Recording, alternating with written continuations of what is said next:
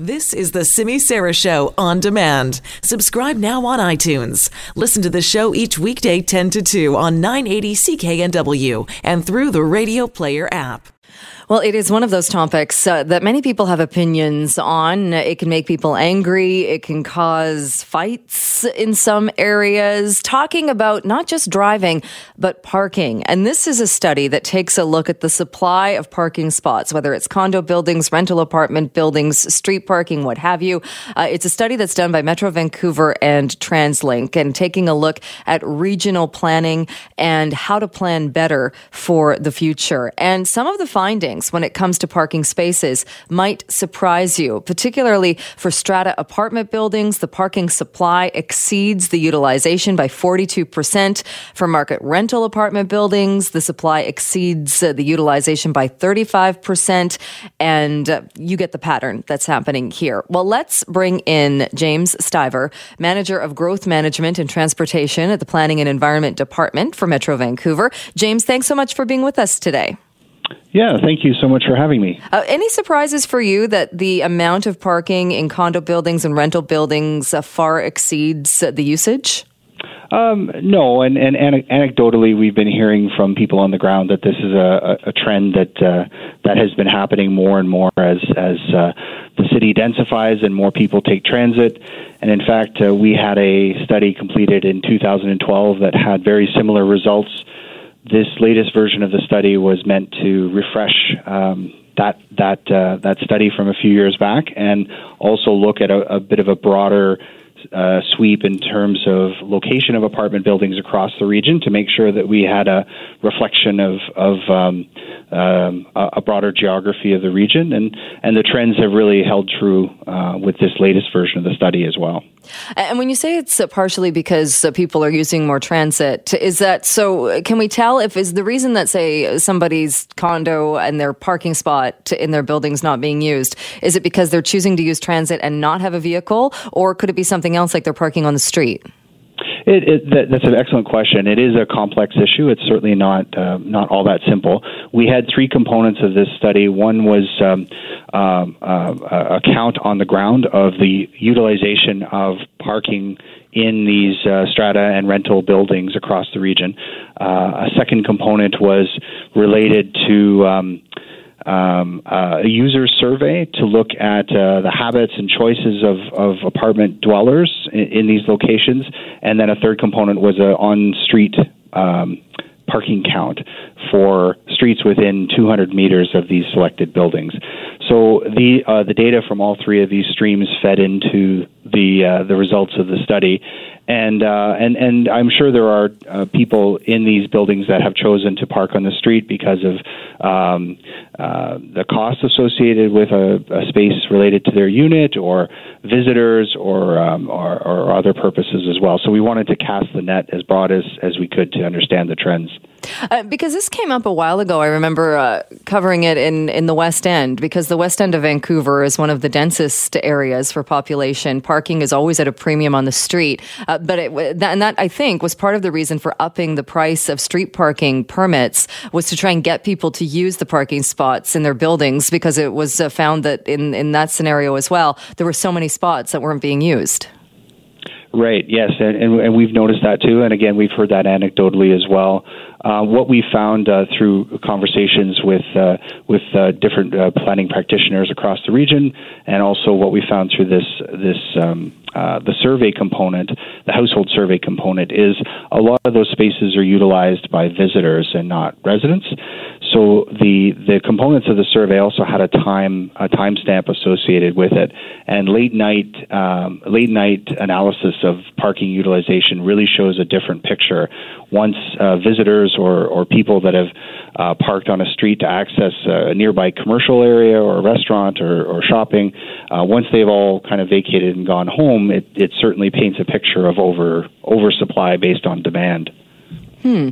And the cost of it as well is something I think we don't talk about all that often is that the cost of building the parking spot. If we're looking at a high rise, I think the Urban Development Institute has taken a look at this, uh, saying it can be 20000 it can be up to $45,000 uh, just added to the cost of construction. That's not even factoring in maintenance and, and what else goes into that. Uh, so there is that cost factor of something, uh, of putting that money into something that, that perhaps is not going to be used. Absolutely, and and we're hearing the same things. And and if uh, if, if uh, builders are being required to put in these parking spaces that are not being used, that is a cost that ends up being transferred on to the ultimate uh, purchaser of the unit or the renter of the unit. And uh, we're all well aware of the, the challenges. Shipping can make or break a sale, so optimize how you ship your orders with ShipStation. They make it easy to automate and manage orders no matter how big your business grows and they might even be able to help reduce shipping and warehouse costs. So optimize and keep up your momentum for growth with ShipStation. Sign up for your free 60-day trial now at shipstation.com and use the code POD. That's shipstation.com with the code POD. Around housing affordability in this region, and if this could be used as one of the tools to help reduce the cost of housing or the, or the lower rents, uh, certainly something that uh, that warrants a closer look. Uh, so, what do you do with the study now, as far as looking at the numbers? And uh, is it is the goal to try and utilize the spaces that aren't being utilized right now? Uh, another excellent question. We we shared the uh, the results of the study with the regional planning committee. That's comprised of uh, um, uh, mayors and, and councillors from around the region. Uh, we will be producing a summary document and distributing it far and wide our municipal partners. Um, the region's made up of, of uh, 21 different municipal agencies, uh, Tsawwassen First Nation, and we uh, we've been having regular conversations with the members from those jurisdictions about the data. They're very interested in this data. We will be distributing it far and wide uh, with a key messages document to, to start that conversation. Um, changing the use of the parking spaces that are deemed to be underutilized is, I think, a, a, a local discussion with uh, local councils and neighborhoods, but certainly a much uh, a much um, a deeper discussion has to take place around that. Um, this would this data is certainly useful for shaping parking requirements and regulations going forward with new buildings.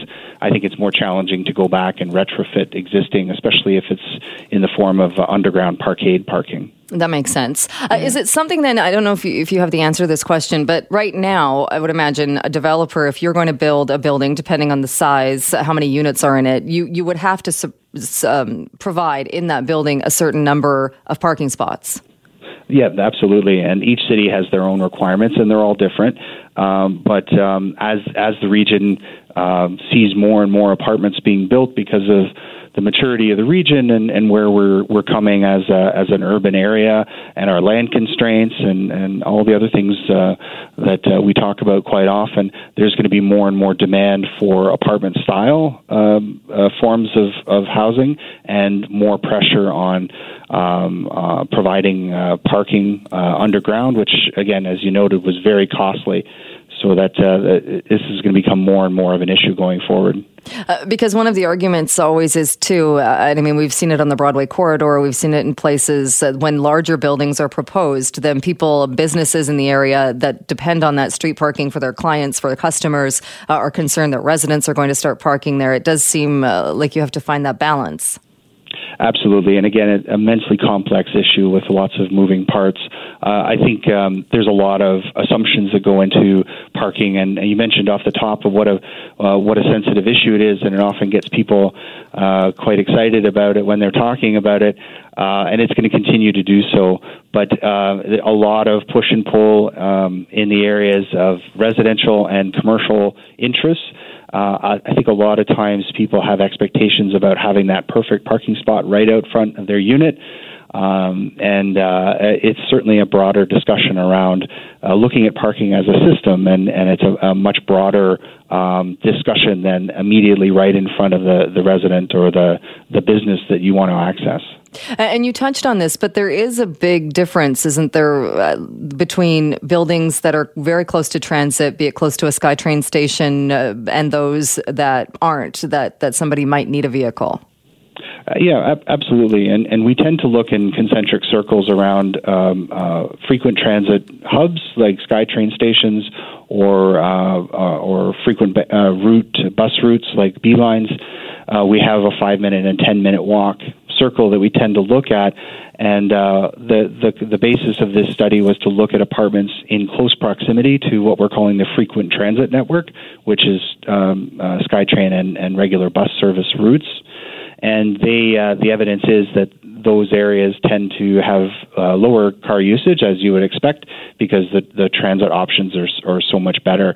This is also feedstock for a, uh, um, a continuing conversation with our municipal partners and our friends at TransLink about providing service to, to areas and, and the benefits that uh, increased transit uh, uh, provision provides to riders and especially renters. The, the, study also shows that renters tend to use transit more often than owners.